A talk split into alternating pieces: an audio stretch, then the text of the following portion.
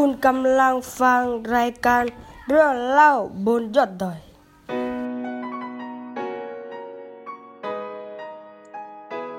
สวัสดีท่านผู้ฟังทาง Infinity Podcast นะครับขอต้อนรับเข้าสู่รายการเรื่องเล่าบนยอดดอยนะครับแต่วันนี้นะครับฟอร์มอยู่กับก้อยนะครับซึ่งเป็นครูอาสาเกื้อฝันเด็กรุ่นที่10นะครับรุ่นเดียวกับฟอร์มนะครับเดี๋ยวให้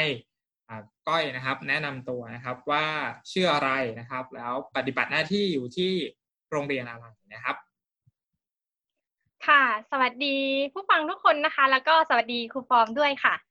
ก็ชื่อครูก้อยนะคะจันจิราภัตราค่ะก้อยไปเป็นครูอาสาที่โรงเรียนบ้านแม่ตะละเหนือค่ะอำเภอกัลยาณิวัฒนาจังหวัดเชียงใหม่ค่ะสำหรับโรงเรียนที่ก้อยไปเนี่ยค่อนข้างที่จะอยู่ไกลจากตัวเมืองพอสมควรนะคะแล้วก็มีเด็กๆกลุ่มชาติพันธุ์ก็คือปกกย.ทั้งหมดค่ะมีทั้งหมด52คนค่ะส่วนครูในโรงเรียนก็มีทั้งหมด7ท่านค่ะก็มีก้อยไปนะคะแล้วก็กับคู่บัดดี้อีกคนนึงค่ะก็คือน้องปิ่มที่ไปสอนด้วยกันก็จะรวมเป็นทั้งหมดเป็น9คนค่ะก้อยจะสอนเป็นครูประจำชั้นเลยค่ะก็คือสอนชั้นป.2 ค่ะนะครับบริบทโรงเรียนเป็นยังไงบ้างครับแม่ตะละเหนือบริเวณรอบๆโรงเรียนสำหรับแม่ตะละเหนือนะคะก็เอาเริ่มตั้งแต่การเดินทางก็ได้ค่ะก็คือเดินทางเข้าไปเนี่ยค่อนข้างจะยากพอสมควร8กิโลจะใช้เวลาประมาณ 30-40 นาทีค่ะแต่ว่าพอเข้าไปถึงโรงเรียนแล้วเนี่ยจะต้องว้าวค่ะเพราะว่าโรงเรียนสวยมากเหมือนเป็นโรงเรียนที่แบบว่าล้อมรอบด้วยหุบเขาทั้งหมดเลยแล้วก็บริบทรอบๆก็จะมีหมู่บ้านที่อยู่รอบๆตัวโรงเรียนเลยส่วนเด็กๆที่มาเรียนก็จะมีเขาเรียกว่าจะอยู่คนละหมู่บ้านกันก็จะเดินทางไกลพอสมควรกว่าจะถึงโรงเรียนทุกวันศุกร์เนี่ยเด็กๆเขาจะมีรถมารับไปส่งตามแต่ละหมู่บ้านหรือว่าบางทีก็จะเป็นรถที่โรงเรียนเป็นของคุณครูที่โรงเรียนไปส่งเด็กๆแล้วก็มีโอกาสได้ไปส่งเด็กๆตามบ้านด้วยอันนี้ก็สนุกมากที่ได้ไปมานะคะครับคือทางขึ้นโรงเรียนเนี่ยนะครับ8กิโลเนี่ยฟังจากที่ก้อยบอกคือประมาณ30นาทีนี่ต้องเป็นทางดินใช่ไหมครับเป็นถนนลูกรังหรือว่ายังไงใช่ก็จะมีสลับกันมีทางคอนกรีตบ้างก็คือถ้าเกิดจะสร้างคอนกรีตตั้งแต่หน้าต้นทางเลยข้างในก็จะเข้าไปไม่ได้เลยเพราะว่ามันจะต้องมีดินมันเขาจะทำให้สลับกันเป็นคอนกรีตเป็นดินแล้วก็คอนกรีตจะสลับกันแบบนี้แล้วก็จะค่อนข้างมีทางโค้งแล้วก็ขึ้นเขาลงเขาเยอะพอสมควรค่ะครับมีลำธารไหมก้อยนะครับมีลำธารไหมครับแม่ตะละเหนือโอ้ยมีลำธารแล้วก็มีน้ำตกลำธารเนี่ยจะอยู่ข้างๆโรงเรียนเลยจะเป็นที่ที่แบบว่าชอบเดินไปนั่งเล่นสำหรับเสาร์อาทิตย์แล้วก็มีน้ำตกเนี่ยจะอยู่ประมาณ 2-3 กิโลต้องเดินไกลหน่อยเราก็จะเดินไปเล่นบ้างเวลาที่เราว่างๆแล้วก็น้ำที่ใช้ก็มาจากน้ำตกตัวนี้แหละที่ใช้ในโรงเรียนค่ะครับก็คือบริบทโรงเรียนน่าอยู่มากๆเนาะเป็นหุบเขามีลำธารใช่แล้วก็ชาวบ้านแถวนั้นนี่เขาประกอบอาชีพอะไรกันบ้างครับก้อยเขาจะเป็นชาวไร่ชาวสวนเนาะก็จะมีปลูกพืชพวกอะโวคาโดลิ้นจี่นี่คือเขาก็ไม่ค่อยได้ปลูกกันหรอกแต่คือมันจะเกิดเองของตามธรรมชาติแถวๆนั้นก็จะเห็นเยอะอยู่แล้วก็มีเป็นเกษตรกรก็ปลูกข้าวกันด้วยใช่ประมาณนี้อ๋อมีไร่ส้มด้วยใช่มีไร่ส้มด้วยค่ะเยอะมากสตรอเบอรี่ด้วยใช่เห็นว่าได้ขึ้นชื่อมากแต่ละเนี่ยนะครับโรงเรียนของครูก้อยนะครับก็คือได้กินสตรอเบอรี่ได้ไปเก็บสตรอเบอรี่ด้วยนะครับเป็นเด็กที่พิเศษมากๆเลยนะครับแม่ตะละเนี่ยนะฮะคือมีสตรอเบอรี่ให้กินนะครับใช่ไหมครับแล้วครูก้อยกับครูที่เป็นบัดดี้กันเนี่ยก็ส่งรูปมาอวดเหล่าคุณครูอาสานะครับว่าไปเก็บสตรอเบอรี่ไปเก็บผลไม้อะไรอย่างนี้นะครับเยอะแยะมากมายนะครับมากัน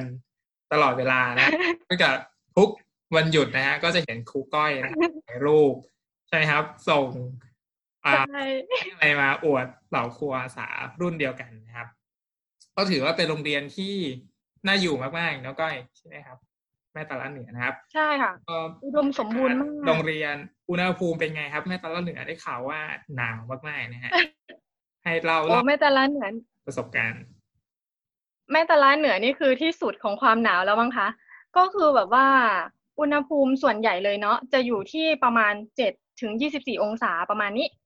ถ้าเกิดหนาวมากๆนี่ปีนี้ก็คืออยู่ที่4องศาจะมีแม่คะนิ้งขึ้นสำหรับทั่วๆไปตื่นเช้าสำหรับทั่วๆไปตื่นเช้าๆมานี่ก็จะประมาณว่าสัก10องศาได้เนี่ยทั่วๆไปแล้วนะประมาณนี้แล้วถ้าเกิดจะอาบน้ำก็ต้องมาก่อไฟตอนเช้าๆแต่ทางนี้ไม่ค่อยก่อไฟเท่าไหร่จะอาบน้ำแบบเย็นๆเลยอย่างเงี้ยแล้วจะไม่ค่อยรู้สึกหนาวกับคนอื่นทั้งที่ครูคนอื่นเขาจะหนาวกันมากเขาจะใส่เสื้อหนาๆส่วนก้อยไม่เลยเขาก็จะงงกันเอ๊ะไม่หนาวเหรออะไรอย่างนี้แต่จริงๆมันก็หนาวนั่นแหละหนาวฮะหนาวก้อยตัวเลขหลักเดียวนี่คือหนาวแค่12-13นี่ก็คือหนาวมากๆนะครับก้อยนะฮะก็คือเป็นโรงเรียนที่หนาวมากๆนะครับแม่หน้าตาร้อนเขาเด็กๆตอนเช้าๆนี่ก็เข้าแถวเคารพธงชาตินี่มีเอาผ้าห่มไปห่มกันไหมครับที่โรงเรียนหรือว่ายังไงผ้าห่มนี่ไม่มีนะแต่เขาจะใส่เสื้อกันหนาวกันก็สายๆมาเด็กก็เริ่มร้อนกันละเด็กก็จะบ่นว่าร้อนซึ่งเราก็ไม่ถือว่าร้อนนะเราคิดว่ามันอากาศดีแต่เด็กจะเริ่มหน้าแดงกันละครูก้อยคะทำไมมันร้อนจังเลยเด็กก็จะมาบ่นให้เราฟังแต่ตัวเลขก็คือประมาณ10, 17, 18ใช่ไหมแต่เด็กเราคือร้อนแล้วนะครับแต่สำหรับคนที่ไม่เคยเจออากาศแบบนี้นี่ก็คือหนาวมากๆใช่ไหมฮะมันหนาวมากก็นี่คือบริบทคร่าวๆนะครับของโรงเรียนแม่ตะละเหนือนะฮะก็คือเป็นโรงเรียนในโครงการครูอาสาเกื้อฝันเด็กที่มีบริบทแวดล้อมที่อุดมสมบูรณ์นะครับใช่ไม้ให้กินแล้วก็ใครอยากรับบรรยากาศความหนาวเย็นนะครับแม่ตะละเหนือก็คือเป็นที่สุดแล้วนะครับของความหนาวเย็นในโรงเรียนครูอาสาเกื้อฝันเด็กนะฮะทีนี้ครับฟอร์มจะชวนก้อยนะครับพาย้อนกลับไปถึงจุดมุ่งหมายนะครับหรือว่าสิ่งที่ก้อยตั้งใจหรือความคาดหวังนะครับก่อนที่จะสมัครมาเป็นครูอาสาเกื้อฝันเด็กครับก้อยมีความรู้สึกอย่างไรนะครับหรือว่าก้อยตั้งความคาดหวังอย่างไรก่อนที่จะมาได้ปฏิบัติหน้าที่เป็นครูอาสาครับก็ต้องย้อนเหมือนกันย้อนไปตั้งแต่สมัยเรียนก็คือก้อยน่ะอยากทำอยู่ละเราเห็นโครงการนี้เราไปเจอในพันทิปเราก็ไปอ่านมาหมดเลยแล้วก็คิดว่าจบไปจะต้องได้ทำนะยังไงก็ต้องได้ทำแหละก็เหมือนจบมาประมาณสักปีหรือ2ปีนี่แหละค่ะก็ลองสมัครก้อยลองสมัครแล้วทีนี้แต่ก้อยน่ะไม่ได้ไปสัมภาษณ์ก้อยก็เลยคิดว่าคือตอนนั้นมันยังไม่พร้อมด้วยอะไรหลายๆอย่างแต่ใจเราอะไปแล้วนะแต่คือบริบทรอบข้างเรายังไม่พร้อมเลยเราก็เลยละตรงนั้นไว้ก่อนเราก็เลยทำอาสาที่อื่นเป็นระยะสั้นแทนก็คือตามที่จุดมุ่งหวังเราคือเราอยากทำอะไรเพื่อคนอื่นเราคือเราอยากทำมากเราอยากรู้ว่าการไปเจอคนที่เขาอยู่บนเขาบนดอยมันเป็นยังไงวิถีชีวิตคือยังไงเราก็เลยอยากไปสัมผัสจุดนั้นดูแล้วเราก็ทำอาสามาเรื่อยๆกับอีกมูลนิธินะคะแล้วพอปีนี้ก็เลยก็เหมือนก็รุ่นนี้ก็เลยสมัครแล้วทีนี้ก็พอผ่านสัมภาษณ์ปุ๊บโหทุกอย่างคือมันปรับจริงๆวันเดินทางนี่ก็แบบยังไม่ได้เตรียมกระเป๋าเลยนะคือยังไม่รู้ว่าจะมาหรือไม่มาแต่คือใจไหนมาแล้วแหละแต่คืองานก็ยังไม่เสร็จทุกอย่างยังไม่เสร็จพี่ที่มูลนิธิก็เหมือนโทรตามไลน์ตามแต่คือตอนนั้นแบตหมดแล้วก็เลยไปโผล่อีกทีตอนที่เขากำลังมีตติ้งกันกำลังประชุมกันพอดีซึ่งก้อยก็คิดว่าจุดมุ่งหวังที่ก้อยหวังไว้เนี่ยมันก็ค่อนข้างเป็นไปตามที่ก้อยอยากให้มันเป็นนะเนาะทุกอย่างดูแฮปปี้แล้วก็มีความสุขนะครับเพราะฉะนั้นให้ครูก้อยนะครับเล่าถึงความประทับใจเลยครับฟังจากน้ำเสียงครูก้อยก็คือครูก้อยสมหวังกับความคาดหวังของก้อยนะฮะไอ้ความคาดหวังสิ่งนั้นเนี่ยครับมันคืออะไรแล้วก้อยประทับใจอะไรบ้างนะครับในการเป็นครูอาสาคือก้อยก็คาดหวังว่าตัวเองจะต้องมีประโยชน์นะเนาะต้องทำอะไรเพื่อคนอื่น แล้วมันก็จะต้องได้ผลอาจจะผลเล็กหรือผลมากมันก็แล้วแต่บริบทแล้วแต่สิ่งที่มันจะเป็นไปได้ซึ่งก้อยเนี่ยเข้าไปสอนเด็กป.2 ปัญหาห้องก้อยเนี่ยมันก็มีเยอะพอสมควรแหละก็มีทั้งเด็กที่เขาคัดไว้ในกลุ่มเด็กพิเศษหรือว่าเด็กทั่วๆไปพอไปเจอแบบนั้นน่ะเราต้องคิดการเรียนการสอนอะไรของเรามันต้องปรับไปหมดเลยนะเพราะว่าเด็กเขาไม่เหมือนกันเข้าไปแรกๆก้อยค่อนข้างอึ้งนิดนึงว่าเอ้าเจอแบบนี้แล้วก้อยจะไปยังไงคือปัญหามันใหญ่พอสมควรกับเด็กที่เขาไม่สามารถที่จะมาคุยกับเราเขาไม่กล้าเข้าหาอะไรเราเลยแค่เราไปถามเขานิดนึงเขาก็นั่งร้องไห้ทั้งวันน่ะคือตอนนั้นก็อึ้งไปเหมือนกันก็เลยต้องขอความช่วยเหลือจากครูห้องข้างๆว่าหนูจะทำยังไงดีคะคือเขาร้องไม่หยุดเลยจนครูเขาได้มาคุยแล้วก็พาเด็กออกไปจากห้องคือตอนนั้นเป็นความล้มเหลวของเราเลยที่ทำเด็กร้องไห้แล้วก็เราไม่สามารถจูนเด็กเข้ามาอยู่ในสภาพปกติได้มันก็เลยเป็นมาเรื่อยๆเป็นแบบนั้นมาเรื่อยๆซึ่งเราก็ไม่รู้ว่าเราทำอะไรเหมือนกันพอใกล้ๆจะจบโครงการเราไม่ได้สังเกตด้วยซ้ำนะเราไม่ค่อยได้สังเกตว่าเด็กเขาเปลี่ยนไปหรืออะไรยังไงมากน้อยขนาดไหนแต่คือเราก็ทำหน้าที่ของเราให้เต็มที่แล้วก็เหมือนเด็กเขาก็เริ่มมาคุยด้วยแหละก็มาคุยมานู่นมานี่มาถามโดยปกติแล้วแกจะไม่ค่อยเข้ามาถามไม่ค่อยกล้ามาถามอะไรเท่าไหร่แต่เราจะบอกแกประจำว่าไม่เป็นไรวันนี้ไม่ได้เดี๋ยวเอาใหม่มาถามครูใหม่ข้อไหนไม่ได้มาถามครูให้หมดเลยแกก็จะกล้าหน่อยก็กล้ามาถามด้วยเพราะว่าปกติแกจะนิ่งเงียบแล้วก็รอชำเลืองมองเพื่อนอะไรอย่างนี้เนาะแล้วพอเราที่เราเริ่มรู้สึกได้ก็เพราะว่าครูห้องข้างๆมาบอกว่าวันนี้แกมาคุยกับพี่นะแกคุยยาวเลยอะไรอย่างนี้แล้วก็เราก็เลยลองสังเกตบ้างซึ่งมันก็เป็นเหมือนที่ครูเขาเล่าจริงๆนั่นแหละอันนี้ก็เป็นอันที่ประสบความสำเร็จไปอย่างนึงโดยที่ไม่ได้ตั้งใจเลยแต่มันก็เป็นไปแล้วมันก็ทำให้เรามีความสุขด้วยครับแล้วความประทับใจในส่วนของชาวบ้านชุมชนอะไรเงี้ยครับมีความประทับใจอะไรบ้างนะฮะจะบอกว่าชาวบ้านที่นี่น่ะดีมากคือเขาค่อนข้างต้อนรับเราดีแล้วก็ให้เกียรติเราด้วยคำที่ว่าเรานำหน้าด้วยคำว่าครูเขาจะเรียกครูตลอดแล้วก็เวลาเราไปบ้านเขาหรืออะไรอย่างนี้เขาจะมีของต้อนรับเราตลอดเลยนะเขาจะมีนู่นนี่นั่นมาเสิร์ฟให้ตลอดเลยแล้วก็จะถามว่าเด็กเป็นยังไงตลอดแล้วเวลาที่โรงเรียนขาดเหลืออะไรอย่างเงี้ยเขาก็จะถามแล้วเขาก็จะเอามาให้เหมือนกับฟืนในโรงเรียนถ้าฟืนในโรงเรียนเริ่มหมดละหมู่บ้านนี้ก็จะเอามาหมู่บ้านนี้ก็จะเอามาโดยปกติทางโรงเรียนน่ะจะต้องถามว่าผู้ปกครองมีอะไรที่จะต้องให้โรงเรียนเนี่ยจัดการให้ไหมทำนู่นทำนี่เพิ่มให้ไหมแต่ก็จะเป็นผู้ปกครองถามเรากลับมาว่าโรงเรียนขาดเหลืออะไรไหมเดี๋ยวเขาจะคอยซัพพอร์ตก็จะมีเหมือนถ้าช่วงไหนที่ข้าวเด็กไม่พอคนในหมู่บ้านชาวบ้านเขาก็จะเอาข้าวของเขาน่ะมาให้แล้วก็มาให้เราหุงให้เด็กกินเนี่ยค่ะครับแล้วมีครูก้อยได้ไปกินข้าวบ้านเด็กๆไหมครับมีเมนูอะไรแปลกๆบ้างครับที่ก้อยได้เจออะไรเงี้ย ไม่รู้ว่าจะเล่าได้ไหมเนาะ มันก็เป็นสัตว์แปลกๆนั่นแหละที่เราได้ไปกินมาก็เป็นครั้งหนึ่งในชีวิตเรานะเนาะก็อร่อยดีแต่ที่ยังไม่ได้กล้าลองก็คือเขามีงูแล้วก็มีหนูนะอันนี้แค่ไปดูเฉยๆไปจับๆปิ้งๆดูแต่ไม่กล้ากินแล้วก็ที่อาหารที่เราอ่ะไปหาเองเราไปหาในแม่น้ำมาก็คือเขาเรียกอีหวกก็คือลูกออสลูกออสอ๋อใช่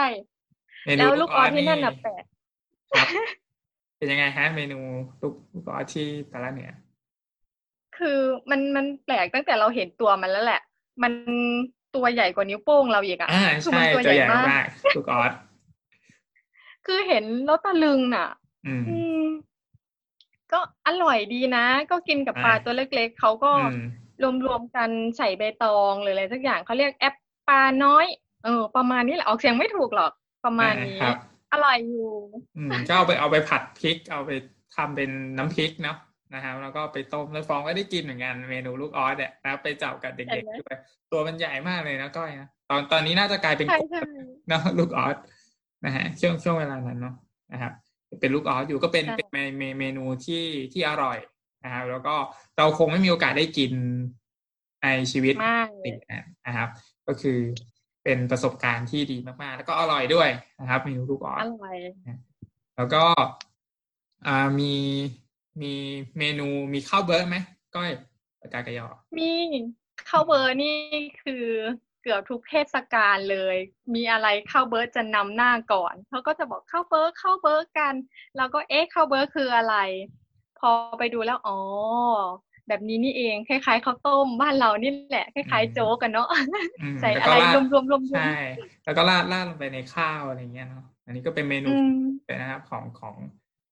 กลุ่มชาติพันธุ์ปากากะยอนะก็คือข้าวเบอร์มีข้าวปุ๊กใช่ก้อยข้าวปุ๊กใช่ข้าวปุ๊กอันนี้ได้ไปตำกับชาวบ้านอยู่ตำยากมากเหนื่อยมากโอ้เขาจะเอาเขาเรียกอะไรนะเขาเรียกนึ่งข้าวเหรอเขาเรียกนึ่งข้าวเหนียวก่อนแล้วทีนี้เขาก็จะไปทำงานคั่วงาด้วยเนาะ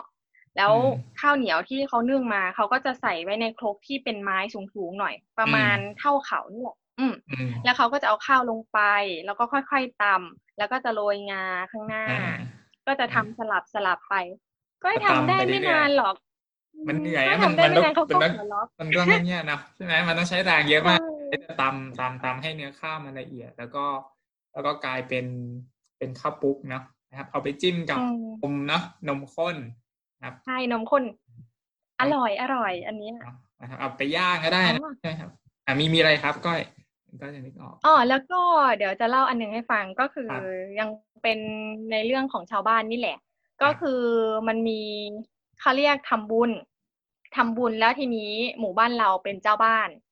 หมู่บ้านเราเป็นเจ้าบ้านแล้วเราต้องทำทุกอย่างเราต้องไปทำกับข้าวล้างจานหรืออะไรแบบนี้แหละทำอาหารเราต้องทำหมดเลยนะก็ขอชาวบ้านเขาไปบอกว่าเดี๋ยวเราจะไปช่วยนะแล้วก็ไปทำนู่นทำนี่ช่วยเขาแหละเท่าที่ได้เนาะแล้วเขาก็ให้เราแบบว่าเป็นตัวแทนที่จะถือคล้ายๆต้นเงินต้นทองน่ะเขาก็บอกว่าโอเคงั้นครู2คนมาช่วยถือหน่อยเพราะว่าเขาต้องเอาสาวโสดไปถือแล้วก็ไปถือให้ก็ไปเวียนรอบอุโบสถประมาณ3รอบเนาะแล้วทีนี้เราก็ไปขอบคุณเขาที่แบบว่าเขานะให้เกียรติเราที่แบบว่าทำเหมือนเราเป็นคนในชุมชนนั้นเลยเขาก็บอกว่าเขาต้องขอบคุณเราที่เรามาช่วยเขาดีใจมากเลยที่ครูมาทำอะไรแบบนี้ให้เขาเราก็เลยแบบว่าโอ้ทำไมคนที่นี่เขาใจดีกับเราจังอันนี้ก็เป็นความทรงจำที่ดีมากๆที่ไม่ลืมเลยนี่แหละนะครับก็คือได้ถือต้นเงินต้นทองใช่ไหมได้ใช่ต้นก็คือต้องเป็นคนโสดเท่านั้นเขาถือใช่ไหมครับคือใช่ห้ามถือไม่ได้ต้องโสดเท่านั้นใช่ต้องคนโสดไปถือไม่พอต้องสวยด้วยไหมก้อยอย่างนี้สิอันนี้คิดว่ามันก็น่าจะใช่นะป้อมโอเคผ่านได้ก็อันนี้คือประทับใจของครูก้อยนะครับก็มีจริงๆมีความคิดว่าครูก้อยน่าจะมีเรื่องที่เยอะกว่านี้เนาะนะครับแต่ว่าเยอะมากถ่ายทอดออกมาเป็นคำพูดได้ยากเพราะว่ามันซาบซึ้งอะไรอย่างเงี้ยแล้วก็มีหลายๆเรื่องที่มันอยู่ในความทรงจำของก้อยนะครับทีนี้ใช่ก็ฟาวก็จะชวนก้อยนะครับในการเข้าไปปฏิบัติหน้าที่เป็นครูอาสาเนี่ยก็คือเหล่าครูอาสาจะได้รับภารกิจนะครับว่าตัวเองอยากที่จะเข้าไปเปลี่ยนแปลงนะครับไปสร้างกระบวนการอะไรนะครับให้กับเด็กนักเรียนในโรงเรียนนะครับซึ่งก้อยก็ได้คิดโปรเจกต์นะครับกับเพื่อนที่เป็นบัดดี้นะครับกับคุณครูที่เป็นบัดดี้เป็นครูอาสาเหมือนกันไปด้วยกัน2คนนะครับไอตัวโปรเจกต์เนี่ยก้อยขอจะเล่าได้ไหมครับว่าโปรเจกต์ที่ก้อยตั้งไว้นะครับก้อยได้เข้าไปทำอะไรบ้างแล้วก็กิจกรรมที่ก้อยใส่เพิ่มเติมเสริมให้กับเด็กนักเรียนนะครับมีอะไรบ้างคือ โปรเจกต์ที่เราได้ไปจากโครงการนะคะก็คือเป็นการกล้าแสดงออกของเด็กชั้นป .5 เราเพ่งเล็งไปเลยว่าคือชั้นป .5 ซึ่งเขาค่อนข้างเขินอายกันหน่อยเราก็เข้าไปดูบริบทคือตอนแรกๆเด็กก็เขินอายจริงนั่นแหละเด็กก็อายหน่อยเหนียมอายพอเราเริ่มพาเด็กเขาทำกิจกรรมเยอะๆเหมือนเราพาเต้นงานวันเด็กหรืองานปีใหม่ทำอะไรที่เขาเริ่มมีกิจกรรมก็ให้มีการแสดงอะไรอย่างเงี้ยเด็กเขาก็เริ่มกล้านะซึ่งจริงๆมันไม่ใช่ว่าเด็กไม่กล้าแสดงออกหรอกค่ะแต่คือเกี่ยวกับว่าไม่มีคนพาทำมากกว่าไม่มีคนเป็นต้นคิดพอเราเข้าไปจริงๆพอพาเด็กทำเด็กก็ทำได้ซึ่งมันไม่ก็เป็นโปรเจกต์ที่ไม่ค่อยมีปัญหาเท่าไหร่เพราะว่ามันค่อนข้างบรรลุแล้วตั้งแต่แรกๆเลยแต่ทีนี้ก็เลยมาลองทำของใส่ของเด็กป.2 ซึ่งเป็นชั้นที่ก้อยเรียนเนาะก้อยสอนเนาะก้อยพาเด็กเขาแบบว่าพาเด็กเขาทำกิจกรรมที่ค่อนข้างมุ่งเน้นไปทางที่มีสมาธิหน่อยเพราะว่าเด็กห้องก้อยเป็นเด็กพิเศษส่วนใหญ่แล้วก็เราก็เลยพาเขาทำแบบว่าพวกงานฝีมือเพราะว่าเราถนัดแนวนี้เราก็เชื่อมไปกับพวกวิชาคณิตศาสตร์อะไรอย่างนี้แหละเพราะว่าเด็กเรียนเรื่องการวัดพอดีการวัดเซนติเมตรการวัดนิ้วอะไรอย่างเงี้ยเราก็กำหนดไปเลยว่าครูต้องการกระเป๋าเท่านี้นะขนาดเท่านี้เธอก็ไปตัดผ้ามาให้มันได้เท่านี้แล้วหลังจากนั้นเราก็มาเริ่มเรียนโยงไปวิชาศิลปะของเราก็เป็นวิชาหัตถกรรมก่อนละกันเป็นพวกงานฝีมือให้เด็กเริ่มเย็บก่อนต้องก่อนที่เธอจะเริ่มเย็บได้ก็คือเธอต้องร้อยรูเข็มให้ได้ก่อนซึ่งตรงนั้นก็ค่อนข้างฝึกเด็กให้มีความอดทนพอสมควรนะคือเด็กที่เป็นเด็กพิเศษห้องก้อยน่ะแกร้อยเป็นทั้งชั่วโมงน่ะแล้วแกร้อยไม่ได้แต่แกก็ไม่บ่นนะแกก็ร้อยไปของแกเรื่อยๆนั่นแหละจนเราเห็นว่าโอเคร้อยไม่ได้จริงๆแล้วเราค่อยเข้าไปช่วยเด็กแกก็ลองทำคือมันเป็นสิ่งที่ก้อยมาลองทำตอนที่เริ่มจะท้ายโปรเจกต์ละมันก็เลยอาจจะยังไม่ได้ผลมากเท่าไหร่แต่ก็เห็นว่าพวกเขามีความพยายามแล้วก็ดูแบบว่ามีสมาธิกับสิ่งที่ก้อยให้เขาทำแล้วพอตัวนี้เป็นวิชาพวกงานฝีมืออันนี้เสร็จปุ๊บก้อยก็มาโยงเข้าเป็นวิชาศิลปะก้อยก็ไปเก็บพวกดอกไม้ใบไม้อะไรอย่างนี้แล้วเราก็จะมาทำศิลปะบนกระเป๋ากันซึ่งตอนนั้นที่เป็นวิชาหนึ่งก็จะสอนวิทย์แล้วก็เลยไปดึงต้นไม้มาต้นหนึ่งแล้วก็มาถามเด็กว่าส่วนประกอบของต้นไม้มีอะไรเด็กยังไม่รู้จักนะเด็กไม่รู้จักว่านี่คือรากว่านี่คือลำต้นอะไรอย่างเงี้ยซึ่งเราก็เลยต่อยอดมาจากวิชานั้นมาแยกเป็นใบเลี้ยงเดี่ยวใบเลี้ยงคู่พืชมีดอกพืชไม่มีดอกอะไรอย่างเงี้ยก็เลยเอามาลงใส่กับวิชาไอเนี่ยของก้อยวิชาคณิตศาสตร์เนี่ยที่เริ่มจากต้นคณิตศาสตร์เลยนะก็คือเริ่มจากการวัดมาใส่เป็นวิชางานฝีมือแล้วก็มาต่อด้วยงานศิลปะมันก็เลยทำให้แบบว่าเขามีสมาธิที่จะทำงานเนี้ยแล้วก็เป็นผลงานของเขาด้วยแล้วก็ดูรู้สึกเหมือนเขาก็ภูมิใจกับผลงานที่เขาทำมานะซึ่งตอนแรกก็คิดว่าจะทำแค่ป.2 ก็ลองทำแค่ของป.2 เฉยๆแล้วพาเด็กไปนั่งอยู่ศาลาแล้วก็จะเริ่มมีเด็กปอื่นๆมาป.6ป.4 ป.5 เขาก็เริ่มมาละเขาสนใจเขาก็อยากทำเราก็เลยให้เขาทำไปด้วยมันก็ค่อนข้างเวิร์กนะเวิร์กซึ่งไม่มีครูในโรงเรียนที่เขาเป็นงานด้านนี้นะเขาก็โอเคก็ให้ทำเลยเขาก็ค่อนข้างสนับสนุนเราพอสมควรเพราะว่าเราใช้คาบวันศุกร์ที่เลิกเรียนละปกติโรงเรียนจะเลิกวันศุกร์ตอนเที่ยงแล้วหลังจากเที่ยงนั้นไปเด็กจะเริ่มรอผู้ปกครองมารับเราก็เลยบอกว่าโอเคครูจะเปิดชุมนุมที่ศาลานะใครสนใจก็มาได้เลยเด็กเขาก็จะมากันมานั่งคุยมานั่งทำงานกับเราอะไรอย่างเงี้ยก็เป็นวิชาที่ไม่ได้ซีเรียสเด็กๆก็แฮปปี้ครูก็แฮปปี้เพราะครูชอบนะฮะมีที่ฟอประทับใจมากๆเลยนะครับก็คือช่วงปีใหม่เนาะก้อยก็คือมีการจับของขวัญก็ลองเล่าให้ฟังนะครับว่าก้อยให้เด็กๆทำอะไรนะครับในช่วงวันปีใหม่เกี่ยวกับการงานฝีมือนะครับใช่อันนี้ก็เป็นเราสอนวิทยาศาสตร์อีกแล้วแหละบอกก่อนว่าเราก็จบด้านวิทย์มาแล้วทีนี้เราสอนวิทยาศาสตร์เราก็สอนไปพวกต้นไม้ใบหญ้าอะไรอย่างเงี้ยแล้วก็ให้เด็กๆเขาดูบริบทว่าอันนี้ภูเขา เริ่มโดนตัดไปเรื่อยๆแล้วนะเราจะต้องประหยัดเราจะต้องแล้วทีนี้มันก็เลยเป็นช่วงปีใหม่พอดีเราก็เลยบอกว่าเราจะหาวิธีที่จะใช้ทรัพยากรที่มีอยู่ในโรงเรียนแล้วเราก็จะประหยัดตังค์พ่อแม่ของเด็กด้วยเราก็เลยตั้งหัวข้อกันขึ้นมาว่าเราจะใช้วัสดุอะไรก็ได้นะในโรงเรียนที่มันมาจากธรรมชาติในการห่อของขวัญไม่ต้องไปซื้อแล้วก็ไม่ต้องไปเสียเงินซึ่งพอมันออกมาจริงๆนะมันเวิร์กกว่าที่เราคิดด้วยนะเด็กเขาแบบว่ามีไอเดียกันทำบางคนทำเป็นรูปสับปะรดน่ะบางคนก็สารมาสารใบตองสารอะไรอย่างเงี้ยซึ่งคือต้องบอกก่อนด้วยว่าที่นั่นเขาก็ทำเป็นเด็กก็ทำเป็นเด็กบางคนแบบว่าทำดอกไม้อะไรอย่างนี้มาให้เราเขาบอกว่าแม่เขาก็เคยสอนเหมือนกันบางคนทำตะขาบใบตองเด็กเขาบอกว่าแม่เขาก็สอนมาแล้วก็อู้เราก็ว้าวเหมือนกันนะนี่แหละมันก็เลยจริงๆรูปนี้มันก็อยู่ในเพจเนาะเพจครัวสาเกื้อฝันใช่ไหมใช่ก็คือถ้าใครเคยเห็นนะครับรูปนั้นก็เป็นรูปที่ถูกแชร์เยอะมากแล้วก็คนไลค์เยอะมากนะครับ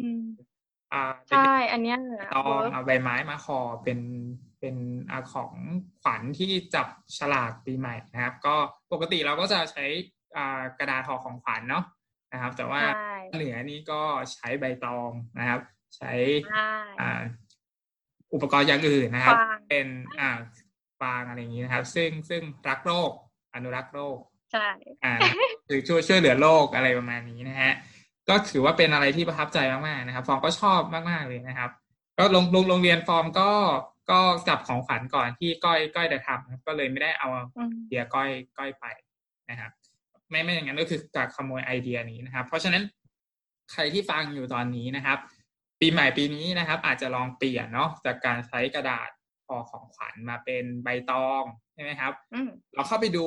ตัวอย่างในเพจครัวสาเกื้อฝันเด็กก็ได้นะครับว่ามีรูปแบบอะไรบ้างที่เด็กๆเขาทำกันนะครับซึ่งก็ไม่ได้ยากเลยนะก้อยเนาะ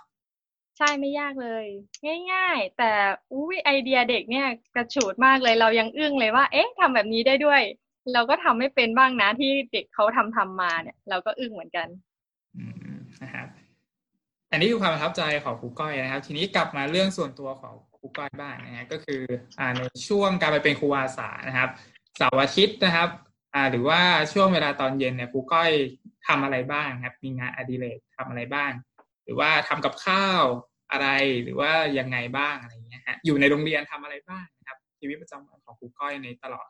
4เดือนนี้นะครับก็ด้วยตอนเย็นๆโรงเรียนเราจะมีออกกำลังกายกันครูมันจะมีเด็กหอด้วยเนาะโรงเรียนก็จะมีเด็กหอด้วยซึ่งเขาก็เลิกเรียนกันเสร็จปุ๊บเขาก็จะมารอบางคนเล่นบอลบางคนเล่นวอลเลย์บางคนตีแบดเราก็จะไปเล่นกับเด็กๆด้วยอันนี้คือทุกๆช่วงเย็นของจันทร์ถึงศุกร์ก็จะออกกำลังกายกันประมาณนี้ส่วนวันเสาร์อาทิตย์คือเราเป็นคนอยู่นิ่งไม่ค่อยได้เราจะต้องหาอะไรทำตลอดเหมือนบางทีก็คิดว่าวันจันทร์จะสอนอะไรเด็กดีจะพาเด็กไปทำกิจกรรมอะไรดีก็คิดบางทีก็แบบว่าไปเอากล่องนมอะไรเงี้ยมาทำเป็นสารปลาตะเพียนหรือสารอื่นๆแล้วก็ไปสอนเด็กใช่ไปเก็บกระป๋องเบียร์อะไรอย่างเงี้ยเวลาได้ออกไปข้างนอกก็ไปเก็บกระป๋องเบียร์มาเพื่อที่เราจะมาพาทำเด็กทำโมบายแต่ประมาณนี้แหละถ้าไม่ได้คิดพวกนี้ก็จะออกเดินรอบหมู่บ้านไปขอข้าวชาวบ้านกินซึ่งเขายินดีมากๆเลยนะครับในการที่เราเป็นคุณครูแล้วก็เขาก็พร้อมที่จะต้อนรับเราเลยอะไรเงี้ยใช่เขาต้อนรับดีมากเนาะเขาอยากให้เราไปกินข้าวด้วยไปนั่งคุยพูดคุยกับชาวบ้านอะไรเงี้ยเนาะเราก็ได้เรียนรู้ชีวิตชาวบ้านด้วยนะครับทีนี้มีประเด็นอะไรเพิ่มเติมไหมครับเหมือนก็อยากจะพูดอะไรเมื่อกี้นี้ก็นอกจากพวกนี้แล้วก็เราก็ไปเดินรอบๆนั่นแหละไปเดินรอบๆรอบหมู่บ้านออกนอกไปอีกก็เหมือนไปน้ำตกไปลำธารอะไรอย่างเงี้ยไปพักผ่อนซึ่งมันก็ไม่เชิงพักผ่อนหรอกเพราะว่ามันใช้กำลังอยู่ตลอดก็ไปดูที่นาของชาวบ้านบางทีก็เขาก็ให้แตงให้ฟักทองอะไรกลับมานะเวลาเราไปอย่างเงี้ยคือได้กลับมาเยอะมากต้องเอากระสอบไปน่ะเขาเรียกกระสอบย่ามหรือเปล่าประมาณนั้นแหละเขาก็จะใส่ให้เรา ก็คือมีของติดไม้ติดมือกลับมาโรงเรียนตลอดไม่มีอดแน่นอนนะฮะก็คือไปเป็นตามหมู่บ้านเนาะนะครับน้ำใจชาวบ้านนะครับมาถึงคำถามสุดท้ายนะครับสำหรับครูก้อยนะฮะแต่ถ้ามีอะไรเพิ่มเติมต่อจากนี้ครูก้อยเพิ่มเติมได้เลยนะครับคำถามสุดท้ายก็คือว่าหลังจากที่ครูก้อยไปปฏิบัติหน้าที่เป็นครูอาสาแล้วนะฮะตัวก้อยเองนะครับหลังจากที่จบโครงการแล้วเสร็จสิ้นภารกิจแล้วนะครับตัวก้อยรู้สึกว่าตัวเองเปลี่ยนแปลงอย่างไรบ้างหลังจากที่ก่อนที่จะไปเป็นครูอาสาหลังจากเป็นครูอาสาแล้วนะฮะก้อยรู้สึกว่าตัวก้อยเนี่ยนะครับเปลี่ยนแปลงไปยังไงบ้างนะฮะช่วยแชร์ให้ท่านผู้ฟังได้ฟังนิดนึงครับก้อยอาจจะไม่ได้รู้สึกเองหรอกแต่คือคนรอบข้างเขารู้สึกแล้วเขาบอกเหมือนเพื่อนเราเจอเพื่อนก็บอกว่าฉันว่าเธอใจเย็นลงนะเธอดูอดทนมากขึ้นซึ่งเวลาใครทักเขาก็ทักแบบนี้กันหมดแหละเหมือนพี่ที่โครงการตอนที่ไปเจอเราแรกๆกับเจอเราตอนครึ่งทางเขาก็บอกว่าเราเปลี่ยนไปเขาบอกว่าเราก็ช้าลงคือด้วยความปกติเป็นคนที่ใจร้อนมากแล้วก็ทำอะไรค่อนข้างเร็วพอไปอยู่ตรงนู้นมันทำให้เราได้เปลี่ยนตัวเองคือเราไม่สามารถไปไหนได้เลยนอกจากอยู่ในโรงเรียนถึงจะ8กิโลก็เถอะเราไปไม่ได้มันก็เลยทำให้เรารู้สึกว่ามันต้องอดทนในหลายๆเรื่องเลยนะจะกินกาแฟแต่ละทีก็ต้องเริ่มจากทำน้ำแข็งก่อนคือดีหน่อยที่โรงเรียนมีตู้เย็น1ตู้เนี่ยให้เราได้ทำน้ำแข็งก็ต้องกรอกน้ำแล้วก็ทำน้ำแข็งแล้วค่อยชงกาแฟกินซึ่งมันก็เป็นตอนนั้นเป็นโมเมนต์ที่ดีมากเลยนะสำหรับการทำน้ำแข็งแล้วก็ชงกาแฟกินเองแล้วก็นั่งมองดูภูเขาอันนั้นคือรู้สึกฟินสุดๆละกับการที่ได้ทำอะไรอย่างนี้ก็มารู้สึกตัวเองด้วยแหละว่าค่อนข้างอดทนกับอะไรมากขึ้นเราอดทนแล้วเราก็รอได้เพราะปกติรอไม่ได้เลยแค่ 2-3 นาทีอันนี้ก็ไปละทำไมมันช้าจังเลยอะไรอย่างนี้มันไม่ได้ดังใจเลยพอเราได้ไปอยู่กับเด็กๆที่ค่อนข้างพิเศษห้องเราแล้วทุกอย่างมันก็ทำให้เราเปลี่ยนไปทำให้เราช้าลงก็ได้มันไม่มีอะไรได้ดังใจเราทุกอย่างหรอกเราไม่ต้องคาดหวังอะไรสูงขนาดนั้นผลลัพธ์ไม่ต้องเลิศเลอหรอกเพียงแค่เราตั้งจุดอะไรนะเขาเรียกจุดหวังความหวังเล็กๆก็พอให้มันไปถึงแล้วค่อยต่อยอดให้มันใหญ่ขึ้นแบบนั้นมันก็มีความสุขกว่าการคาดหวังเป้าหมายที่ใหญ่ๆแล้วมันพังลงมาไม่เป็นท่าแบบเนี้ยนี่แหละนะครับอันนี้ก็คือก้อยเวอร์ชั่นที่ใจเย็นขึ้นแล้วใช่ตัวเองดีขึ้นเพราะฉะนั้นตลอดระยะเวลาการเป็นครูอาสาเหมือนพวกเราก็ได้เรียนรู้จากเด็กๆด้วยเนาะนะครับแล้วก็ตัวเราเองเปลี่ยนแปลงไปในทางที่ดีขึ้นด้วยนอกจากที่พวกเราไปช่วยให้เด็กๆ เขาเปลี่ยนแปลงตัวเองหรือว่าพัฒนาการได้ดีขึ้นไปเติมส่วนที่เขาขาดหรือว่าไปส่งเสริมส่วนที่เขาสามารถที่จะทำได้แล้วเนี่ยฮะตัวเราที่เป็นครูอาสาเองด้วยก็มีพัฒนาการที่ดีขึ้นด้วยหลังจากที่จบครูอาสาแล้วนะครับก็มีอะไรจะเพิ่มเติมอีกไหมครับสำหรับเอพิโซดนี้ฮะมันเป็นประเด็นที่ก้อยก็ค่อนข้างภูมิใจอะเนาะตั้งแต่จบมาก็ยังพูดเรื่องนี้บ่อยๆเหมือนเดิมอาจจะเคยได้ยินกันบ้างแล้วนิดนึงแหละเรื่องดอกไม้หน้าห้องครูก้อยเนี่ย ซึ่งมันก็เป็นในหัวข้อเดิมที่เราสอนเด็กมาก็คือให้ช่วยกันรักโลกหน่อยเพราะว่าโดยปกติแล้วเด็กเขาจะได้รับของบริจาคมาแล้วเขาอาจจะไม่ค่อยรู้คุณค่าไม่ค่อยหวงแหนมากเท่าที่ควรซึ่งเวลาเป็นเราซื้อเองไงเราซื้อเองแล้วเราจะรู้ว่าโอเคมันมีราคานะแต่เด็กเขาไม่ได้ซื้อเขาก็เลยแบบว่าใช้กระดาษหรืออะไรอย่างเงี้ยค่อนข้างที่จะฟุ่มเฟือยไปหน่อยก้อยก็เลยจะเปลี่ยนห้องก้อยว่าโอเคครูไม่ใช้กระดาษ A4 นะครูใช้ reuse แทนก็จะไปขนกระดาษ reuse ของห้องครูพี่ปั้นก็คือครูธุรการมาใช้ให้เด็กๆ เขาลองใช้กันซึ่งก็ต้องใช้ตั้งแต่เข้าไปแหละเด็กเขาก็ชินเด็กเขาก็ใช้ให้เราแล้วทีนี้เราก็เลยพูดกันไปถึงว่ากระดาษเนี่ยทำมาจากอะไรต้นไม้นะพอเธอจะใช้กระดาษเธอต้องตัดต้นไม้ก่อนนะพอตัดต้นไม้เยอะๆมันจะเป็นยังไงล่ะมันจะทำให้โลกเราเปลี่ยนไปยังไงอันนี้ก็เป็นส่วนหนึ่งในวิชาที่เราสอน แล้วมันก็เลยโยงมาที่ดอกไม้หน้าห้องครูก้อยซึ่งไม่เคยบานสักทีเพราะว่าจะโดนเด็ดไปก่อนก้อยเข้าไปแรกๆก็ดูนะทำไมดอกไม้ไม่เคยได้อยู่ถึงบานสักทีคือกำลังจะบานแล้วพอมาดูวันใหม่เอ้าหายคือเด็กเขาก็เด็ดไปนั่นแหละเราก็เลยบอกว่าไม่เด็ดนะไม่ต้องเด็ดของครูนะเอาไว้ก่อนครูชอบดอกไม้เธอไม่ต้องไปทำร้ายเขานะเราก็พูดประมาณนี้แหละซึ่งมันก็ยังไม่เห็นผลหรอกพอมัน1เดือนผ่านไป2เดือนผ่านไป3เดือนประมาณนี้จนถึงจะใกล้จบโปรเจกต์แล้วเนี่ยเราถึงเห็นว่าดอกไม้หน้าห้องเราบานแล้วนะเด็กเขาไม่เด็ดเด็กเขาก็จะมาอวดเราครูก้อยค่ะพวกหนูไม่ได้เด็ดดอกไม้ดอกไม้หน้าห้องมันบานแล้วนะคะอะไรอย่างนี้แกก็จะมาพูดอวดๆหน่อยซึ่งเราก็จะแซวไปว่าเอ๊ะแสดงว่าพวกเธอเด็ดของครูเหรอก่อนหน้านี้อะไรอย่างเงี้ยเด็กเขาก็จะยิ้มๆเขินๆแล้วมันก็จะมีตอนที่จบโครงการแต่ก็ยังอยู่ต่อก็ยังทำนู่นทำนี่ต่ออยู่ก็ยังจัดห้องเคลียร์ห้องอะไรอย่างเงี้ยก็ยังทำให้เด็กๆเขาอยู่ก็มีเด็กคนนึงแกมาพูดว่าเดี๋ยวหนูจะดูแลดอกไม้ของครูก้อยให้ดีเลยนะคะ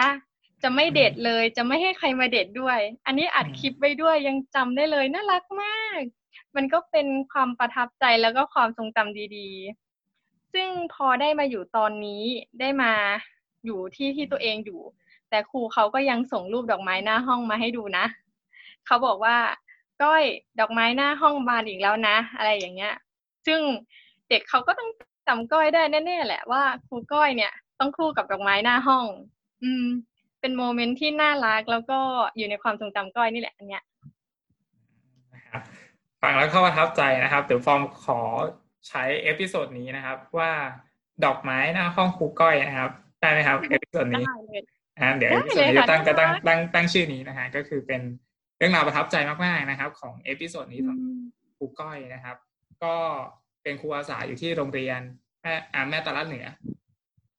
นะครับที่นั่นเองนะครับแต่วันนี้นะครับผมฟอร์มนะครับรู้สึกดีมากๆนะครับที่ได้นั่งพูดคุยกับก้อยนะครับแล้วก็ขอบคุณมากนะครับที่มาถ่ายทอดประสบการณ์นะครับมาเล่าเรื่องราวประทับใจนะครับให้ฟอร์มได้ฟังแล้วก็ท่านผู้ฟังที่ติดตามรายการเรื่องเล่าบนยอดดอยนะครับสำหรับวันนี้ผมฟอร์มนะครับแล้วก็ก้อยนะครับต้องขอจบรายการไว้เพียงเท่านี้นะครับแล้วพบกันใหม่ในเอพิโซดหน้านะครับสำหรับวันนี้ขอบคุณก้อยมากๆนะครับสวัสดีครับสวัสดีค่ะขอบคุณครูฟอร์มมากๆค่ะสวัสดีค่ะ